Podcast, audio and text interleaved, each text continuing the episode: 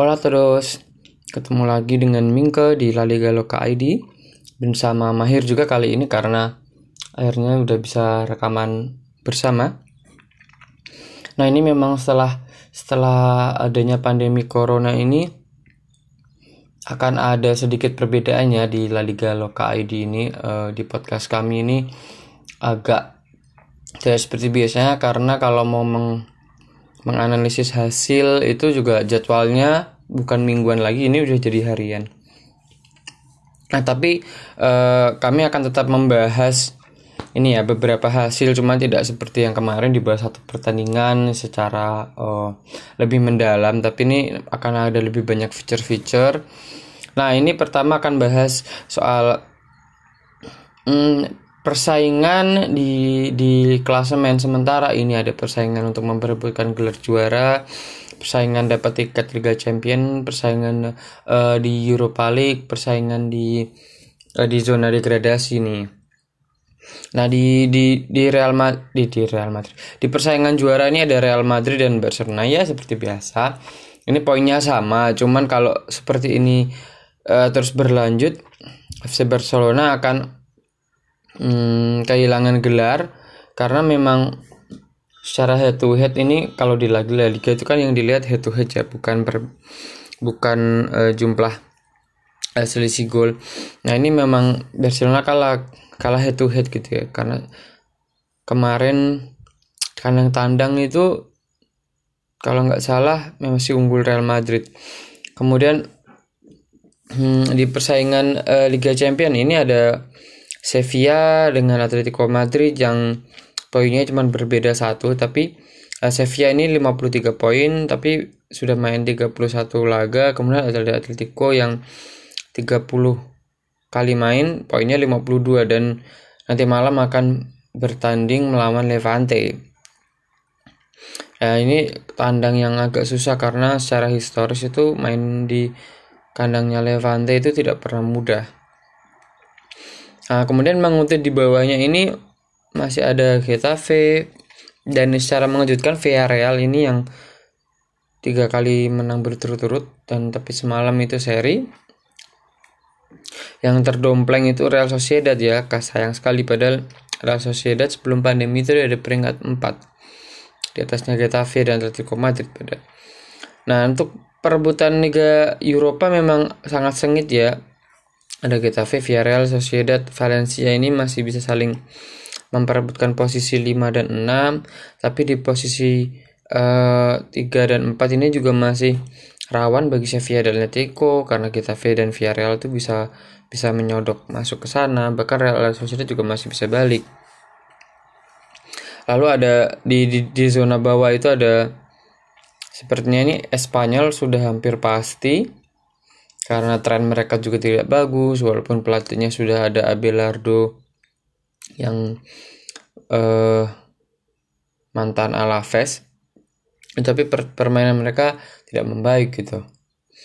Ada Leganes ada uh, Mallorca ada Eibar ada Celta. Nah ini lima tim ini yang sepertinya masih akan bersaing ketat untuk menghindari zona degradasi Celta memang punya poin 30, Jisul Aibar 29, tapi Mallorca poinnya 26. Jadi salah sedikit saja Eibar atau Celta, kemudian Mallorca menang ini posisinya akan sangat rawan untuk uh, dua klub ini Celta atau Eibar ini untuk nah terpeleset ini.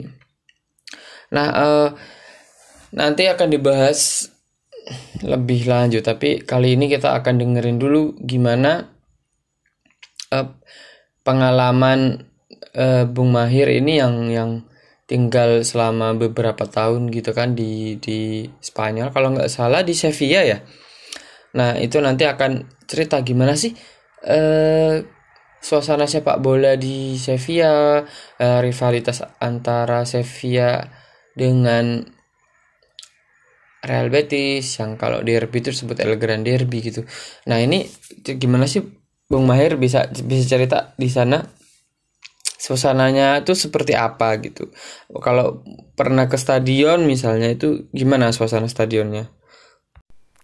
pertanyaan tentang suasana di Spanyol ketika El Gran Derby. Ya sebenarnya selama saya tinggal di Spanyol di Sevilla, saya belum pernah uh, tinggal di sana pada saat terjadinya El Gran Derby ya, karena selama tiga tahun uh, saya di Spanyol, kecuali yang barusan ini, saya pasti bertepatan dengan jadwal saya pulang ke Indonesia pelaksanaan El, El Gran Derby-nya itu. Dan tadinya saya berharap bisa menyaksikan El Gran Derby putaran kedua di musim 2019-2020 ini, tapi ternyata pandemi ya, dan saya nggak bisa balik ke Spanyol. Um, pertandingan sepak bola juga tidak bisa memuat penonton, tapi ya sudah. ya yang bisa saya ceritakan mungkin bukan uh, kondisi pertandingannya pada saat El Gran Derby karena saya belum pernah berada di sana pada saat terjadinya derby itu.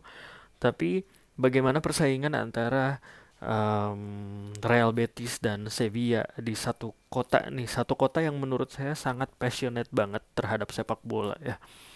Um, tapi uniknya rivalitas antara Sevilla dan Real Betis itu tidak bisa dibilang tidak bunuh-bunuhan seperti mungkin kalau kita lihat di Istanbul atau di Eropa Timur ya seperti derby Moskow atau derby uh, Beograd.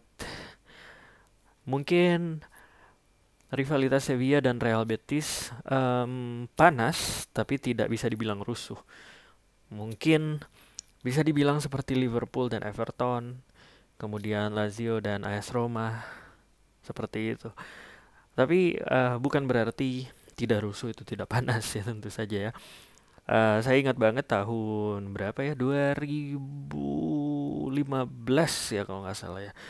Um, 2014 atau 2015 yang kedua tim bertemu di perempat final Liga Eropa itu Sevilla menang di menit-menit akhir melalui sebuah pertandingan yang sangat seru ya golnya itu dicetak oleh uh, gol di menit-menit akhir dicetak oleh Stefan Embio pada saat itu. Dan uh, di situlah yang saya ingat El Gran Derby atau Derby Sevilla terjadi di level yang cukup tinggi yaitu kompetisi Eropa. Tapi kalau kita lihat di La Liga pun um, rivalitas mereka tuh sangat panas, terutama pada saat derby. Kalau satu salah satu klub Sevilla ini berhasil memenangkan derby, mereka katanya sih mereka berhak menyandang gelar sebagai penguasa kota Sevilla gitu. Dan kalau kita lihat meskipun pertandingan kemarin uh, berlangsung tanpa penonton, tapi derby Sevilla yang dimenangkan oleh Sevilla FC dengan skor 2-0 itu membuat Sevilla berhak menjadi penguasa kota ini gitu ya. Tapi kalau um, saya bisa ceritakan kondisi sehari-hari di kampus di di universitas saya, kadang saya kalau misalnya lagi di kafeteria atau di uh, di library pasti ada aja mahasiswa-mahasiswa biasanya yang masih bocah-bocah gitu ya anak-anak S1 yang mereka adu chant ya. Jadi mereka menyanyikan lagu atau chant supporter Sevilla kemudian temennya yang fans Real Betis pasti balas menyanyikan chant Real Betis gitu. Jadi itu terlihat betapa betapa dahsyatnya nih rivalitas mereka di kehidupan sehari-hari. Um, kalau dari segi segi apa namanya lokasi stadion mereka pun tidak terlalu berbeda jauh. Benito Villamarin itu mungkin sekitar 3 atau 4 km dari stadionnya Sevilla yaitu yaitu uh, Ramon Sanchez Pizjuan.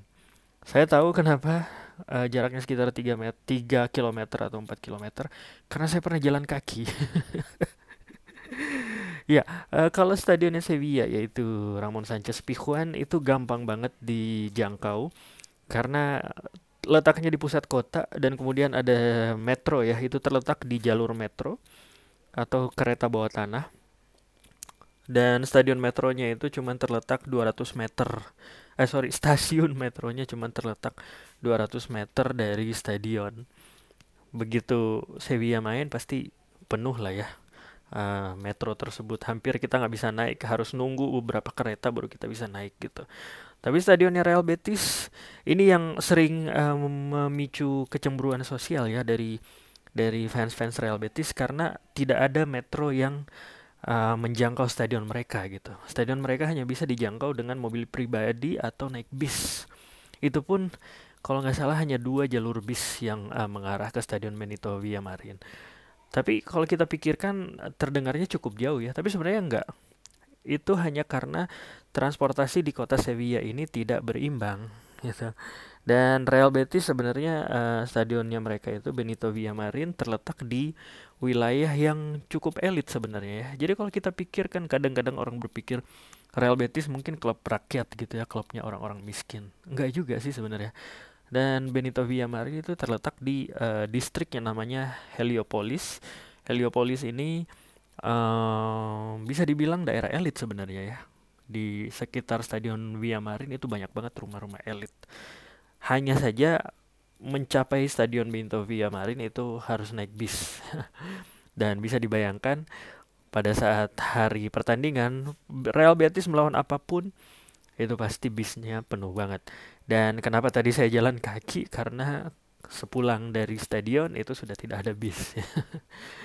Dan apalagi kalau pulang, kalau pertandingannya berakhir malam hari di atas jam 10, jam 11 itu pasti udah gak ada bis. Karena bis terakhir biasanya kan jam 12.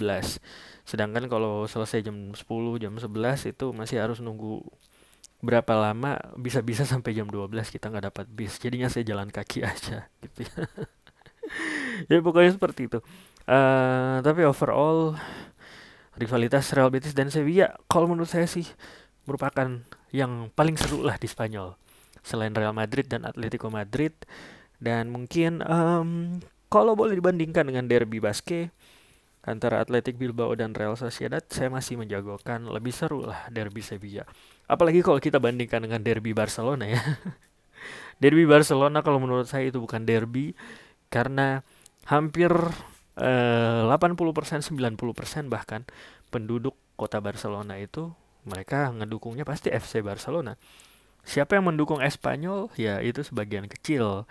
Dan Espanyol sendiri pun stadionnya bu sebenarnya bukan berada di kota Barcelona tapi sedikit melipir keluar kota di suatu uh, apa namanya? suatu semacam kabupaten yang namanya Cornellà gitu. Tapi itu aja itu uh, kita bahas lain kali aja. Dan sekian pembahasan saya tentang situasi rivalitas antara Real Betis dan Sevilla. Ya, balik lagi ngomongin La Liga nih. Jadi, bagaimana pendapat kalian tentang tayangan La Liga nih? Kan semua liga di Eropa berlangsung tanpa penonton kan ya dan kita hanya bisa menyaksikan itu lewat televisi. Tapi kalau saya pribadi, saya cukup puas dengan inovasi yang dibuat oleh La Liga. Karena kita lihat uh, penonton-penonton di tribun itu diganti pakai virtual crowd ya, virtual reality gitu. Um, dibuat berwarna-warni sesuai dengan warna kebesaran tim yang berlaga. Jadi misalnya tadi malam saya nonton Villarreal lawan Sevilla. Um, di di tribunnya Estadio de la Ceramicanya uh, Villarreal itu kan identik dengan warna kuning ya. Tapi karena nggak ada penonton, jadinya virtual crowdsnya dibuat dominan warna kuning gitu. Dan kalau dibandingkan dengan tayangan liga-liga lain, saya boleh bilang tampilan tayangannya Liga Spanyol selama pandemi ini keren sih. Dan saya boleh saya berani be, apa namanya mengungkapkan bahwa tayangan La Liga ini adalah yang paling keren di antara La Liga uh, di antara liga-liga Eropa lain gitu. Bahkan IPL pun yang saya tadinya berprasangka gitu ya bahwa IPL akan lebih keren daripada La Liga ternyata lewat. Mungkin ada yang nggak setuju terutama para penggemar IPL, tapi kalau menurut saya sih kurangnya tampilan dari tayangan IPL itu adalah yang pertama mereka tidak memakai virtual crowd ya. Jadi mereka cuma nutupin tribunnya itu dengan spanduk atau apalah gitu. Kemudian mereka ada suara penonton juga sih, tapi kadang misalnya nih saya terakhir nonton itu di uh, eh, EPL Manchester City lawan yang dia ngebantai oh, lawan Burnley ya tadi malam. Itu Manchester City menang 5-0. 5-5-nya gol Manchester City itu um, sorak-sorai penontonnya itu terdengar sangat delay ya. Jadi misalnya si Mares mencetak gol kemudian ada sorak-sorai penonton tapi ada sempat ada delay sekitar uh, satu detik lah. Tapi satu detik kan lumayan kerasa ya. Lumayan kerasa uh, kentang gitu. Jadi tidak langsung crowdnya itu uh, bersuara gitu. Jadi kesannya kesannya komputer banget lah gitu. Itu di La Liga menurut saya tidak terjadi ya. Dan kita harus memberi aplaus sebenarnya bagi para produser-produser dari tayangan-tayangan La Liga kalau menurut saya sih overall tampilan tayangan La Liga paling bagus deh gitu.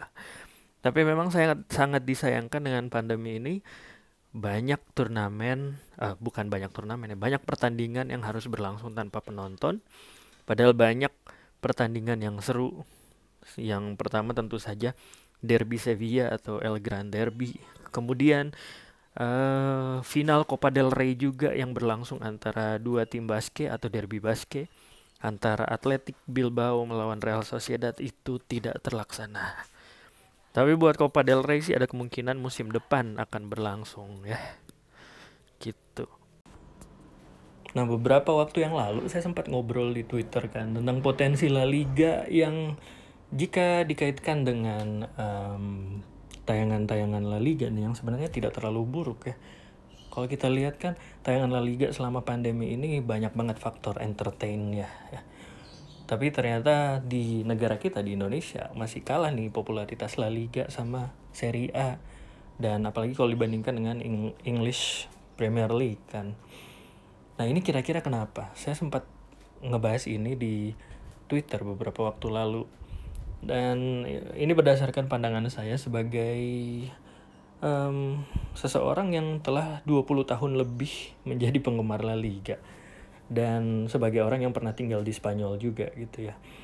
Hmm, yang pertama, La Liga memang kayaknya sus bukan susah sih ya. Tapi La Liga itu, La Liga sebagai perusahaan maksudnya masih belum memperhitungkan um, pasar Indonesia sebagai pasar utama mereka Kenapa? Karena pasar atau market utama dari La Liga itu adalah Amerika Latin. Amerika Latin dan mungkin uh, Amerika Latin, kemudian Amerika Serikat, Meksiko, tentu saja Amerika Tengah ya. Dan Amerika Tengah dan Utara maksudnya. Dan uh, bagian utara dari Afrika, Afrika Utara ya, Mesir, uh, kemudian Maroko yang dekat-dekat sama sama Spanyol sana itu. Nah, kemarin sempat ada hmm, yang berargumen bahwa sebenarnya sih salah satu faktor yang membuat La Liga itu kurang populer karena uh, jam tayangnya yang kurang bersahabat bagi orang-orang Indonesia gitu. La Liga kan kadang tayang jam 12 malam, kita udah mulai tidur, kemudian jam 2, jam 3, jam 1, jam 2, jam 3 gitu kan itu tergantung sama pergeseran jam di Spanyol kan kadang-kadang jam 3 kadang jam 4 gitu siapa yang menonton katanya jam segitu kalau misalnya bukan tim favorit mereka atau bukan tim yang terkenal seperti Barcelona Real Madrid mungkin sekarang Atletico Madrid. Masuk akal sih ya. Tapi menurut saya sih um, pihak La Liga sebagai perusahaan itu punya alasan karena kick off time mereka kalau kita di sini jam 12 malam gitu ya berarti kan di Spanyol sana itu jam 7 jam 7 sore sekarang kan kan kalau kita di sini jam 7 tuh udah malam di sana mereka masih sore. Kemudian kalau kick off time-nya di uh, oh sorry jam 7 atau jam 6 kadang jam 7 kadang jam 6 kan. Karena perbedaan dengan Spanyol tuh 5 atau 6 jam. Tergantung pergeseran jam. Kemudian kalau kita di Indonesia uh, jam 3 sore atau jam 2 itu berarti di Spanyol sana mereka kick off tuh jam 8 atau jam 9 malam. Nah, kenapa nggak digeser? Kalau menurut saya sih itu karena mereka sudah merasa ideal. Kalau di uh, Spanyol itu jam 9 malam berarti di sini sekitar jam 2 atau jam 3 uh, eh, subuh untuk pasar Amerika Latin itu ideal untuk nonton bola karena mereka di sana sore kan jam 4 jam 5 sore gitu kemudian orang-orang Amerika Serikat yang fans yang orang-orang Latinnya banyak itu kan kebanyakan fans La Liga meskipun Amerika Serikat terbagi antara Bundesliga, IPL, tapi orang-orang Latinnya tuh yakinlah pasti penggemar La Liga. itu kebanyakan di negara bagian selatan ya, California dan uh, Florida kan. Nah itu orang-orang di California dan Florida sama juga, mereka tuh uh, perbedaan waktunya dengan Indonesia sekitar 12 sampai 14 jam. Berarti sore itu waktu yang memang optimal bagi orang-orang di eh, negara-negara uh, yang merupakan market utama La Liga untuk menonton pertandingan gitu. Dan Afrika Utara juga sama kalau misalnya mereka kick off di Spanyol kick off jam 7 malam di Afrika paling jam 6 atau paling malam sih jam 8 gitu kan. Dan itu terlihat kita Asia apalagi Asia Tenggara. Kalau Asia seperti Jepang dan Cina itu udah mulai kalau menurut saya sih. Apalagi Cina kan um, pasarnya tuh masih gede banget. Jadi mungkin La Liga sebagai perusahaan itu mereka berani untuk penetrasi pasar Cina. Karena karena apalagi sekarang kan Wu Lei pemain paling terkenalnya Cina kan bermain di Espanyol sama dengan Jepang. Jepang udah dari dulu mereka punya Takashi Inoue yang main di Eibar. Kemudian sempat pindah ke Real Betis akhirnya balik lagi ke Eibar. Dan kalau kalian lihat websitenya Eibar Eibar meskipun tim kecil yang fansnya hanya seiprit di Spanyol sendiri mereka tuh punya halaman khusus berbahasa Jepang. Dan menurut informasi dari teman saya Eibar itu salah satu klub asing yang uh, populer di Jepang saking hebatnya ya faktor Takashi Inoue itu tapi untuk Indonesia saya pikir La Liga masih memperhitungkan banyak hal ya. Kalaupun mereka, oh ya sebagai informasi kan La Liga udah punya kantor nih di Indonesia. Kemudian ada Akademi Junior La Liga yang saya nggak tahu ini beda manajemen deh kayaknya. Tapi mereka memang sudah mulai membidik pasar Indonesia, tapi belum memperhitungkan Indonesia sebagai pasar atau market utama. Karena mungkin mereka ngelihat ya Indonesia masih kecenderungannya kalau anak-anak muda masih senang IPL kemudian uh, yang orang-orang sorry ya orang-orang tua atau uh, generasi 80-an 90-an apalagi 70-an itu kan senangnya Serie A Liga Italia jadi La Liga masih kesulitan menempatkan positioning market mereka itu seperti apa gitu dan oh ya tapi La Liga masih kuat dalam uh, segi fans dari dua klub raksasa mereka yaitu Real Madrid dan Barcelona gitu kan. Um, cuman sayangnya ini tidak disambut oleh La Liga karena faktor Real Madrid dan Barcelona memang kayaknya punya strategi sendiri ya. Mereka tiap tahun mereka tur ke negara-negara yang berbeda-beda tapi Indonesia tidak masuk jadi tujuan mereka gitu.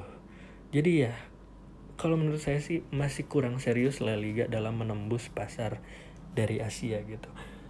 Tapi potensinya tetap ada. Um, saya pikir ini tinggal di maintain aja oleh La Liga dan mereka tinggal tunggu momen yang tepat untuk untuk mungkin bukan merebut pasar Liga Inggris, tapi untuk mengambil lebih banyak lagi. Um, ya tinggal mereka konsisten aja. Selain Barcelona dan Real Madrid, saya pikir Atletico Madrid, Sevilla, Valencia dan sekarang Villarreal yang udah mulai banyak pemain-pemain terkenalnya seperti Santi Cazorla, Paco Alcacer, Raul Albiol itu kan bisa lah dijual lebih terkenal lagi di Indonesia. Ya, kita tunggu aja sepak terjangnya La Liga sebagai sebuah perusahaan bisnis untuk menembus pasar Indonesia. Ya oke okay, kalau ngomongin soal mm, pasar La Liga di uh, Indonesia itu memang masih uh, apa namanya penetrasi pasar penetrasi pasarnya itu masih rendah karena memang mayoritas itu ya kayak dibilang uh, Daeng Mahir masih uh, La Liga ya masih La Liga masih uh, Premier League dan fans lama itu masih dengan uh, Serie A gitu. Memang La Liga dan Bundesliga ini masih kesulitan masuk ke pasar Indonesia. Tapi kalau ngomong-ngomong tadi ngomongin Wule sebenarnya ada satu cara yang bisa secara instan itu menaikkan uh, jumlah penonton La Liga di di Indonesia yaitu dengan adanya pemain Indonesia yang main di uh, Liga Spanyol. Nah ini nggak harus di Primera ya yang yang divisi kasta teratas, tapi di apa namanya di La Liga Smart Bank alias divisi 2 nya Segunda itu juga bisa karena kalau nggak salah dulu Luis Mia tuh pernah bilang coba dulu coba saya dulu ketemu Zulfiandi kenal Zulfiandi kalau pas dia masih muda gitu kan masih remaja katakanlah. Itu Zulfiandi sekarang udah bisa main di La Liga gitu kalau ditangani dibina dengan tepat. Nah ini kan eh, bukti bahwa sebenarnya kalau di masa remaja itu pemain Indonesia punya kesempatan punya peluang untuk main di di apa namanya di Spanyol. Bahkan kemarin juga ada bocoran undangan uh, trial dari mana tuh Benfica untuk Egi Maulana Fikri Egi sekarang main di Licia atau sekarang Witan itu main di uh, mana lupa itu di Serbia lah pokoknya tapi di Liga Utama. Nah itu sebenarnya anak-anak muda kita tuh punya kesempatan. Nah semoga ini dalam waktu dekat nanti angkatannya Bagas Kavi, Bagus, dan David Maulana dan kawan-kawan yang sekarang ikut program yang uh, belajar sepak bolanya di Inggris, kemudian ada di Italia juga itu. Nanti waktu umur-umur sebelum 20 tahun lah ada bisa klub di Spanyol yang merekrut. Nggak nggak harus langsung di La Liga tapi memang lebih baik main di Segunda. Kalau perlu juga Segunda B dulu untuk merintis. Nah setelah itu akan ada yang main di La Liga. Itu pasti akan menjadi pertimbangan bagi La Liga untuk menyesuaikan jadwalnya agar sesuai dengan pasar di Indonesia. Nah itu yang untung kan kita karena satu ada pemain kita yang pemain Indonesia yang main di sana. Kedua eh, jadwalnya itu bisa lebih nyaman ditonton kan lebih mirip kayak jadwal Liga Inggris itu kan yang enak lebih enak buat ditonton buat pasar Asia khususnya Asia Timur dan Asia Tenggara pastinya karena zona waktunya nggak jauh berbeda nah eh, bahasan lainnya sebagai penutup adalah hasil-hasil terkini dari Liga Spanyol di lari Liga yang kemarin malam itu uh, siapa tuh namanya? Atletico kemarin menang gitu akhirnya bisa masuk peringkat. Aduh. Peringkat tiga terus kemudian ada Sociedad ini yang sayang sekali kalah dari Celta Vigo. Padahal Sociedad itu sebelum apa namanya sebelum diberhentikan karena pandemi mereka punya posisi yang bagus. Mereka di peringkat 4 tapi udah empat pertandingan terakhir tuh nggak pernah menang. Justru marah posisinya diterancam oleh Villarreal.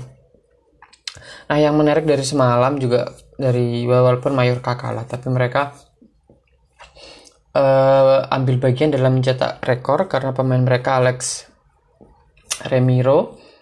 Nah ini memecahkan rekor sebagai pemain termuda yang mencetak debut yang bermain di La Liga gitu. Dia masih umur 15 tahun 219 hari. Sudah melakukan debut. Nah ini bayangin 15 tahun tuh kalian masih ngapain coba saya umur 15 tahun tuh masih sibuk belajar main gitar hero yang pertama dan kedua. Terus masih belajar memecahkan soal matematika. Ya sampai sekarang juga nggak jago-jago banget. Nah itu 15 tahun. Itu dia memang Meksiko tapi dia juga punya darah um, dia punya darah Argentina dia juga masih bisa bermain dia main untuk timnas usia muda Argentina tapi masih nanti karena belum main di usia senior jadi dia pasti bisa kesempatan main di eh untuk timnas Meksiko maupun timnas Spanyol karena dia udah dari umur 3 tahun itu pindah ke Mallorca. Dan dan yang menarik dia itu baru main di tim utamanya Mallorca beberapa bulan belakangan ya jadi bukan dari awal musim dari beberapa bulan belakangan.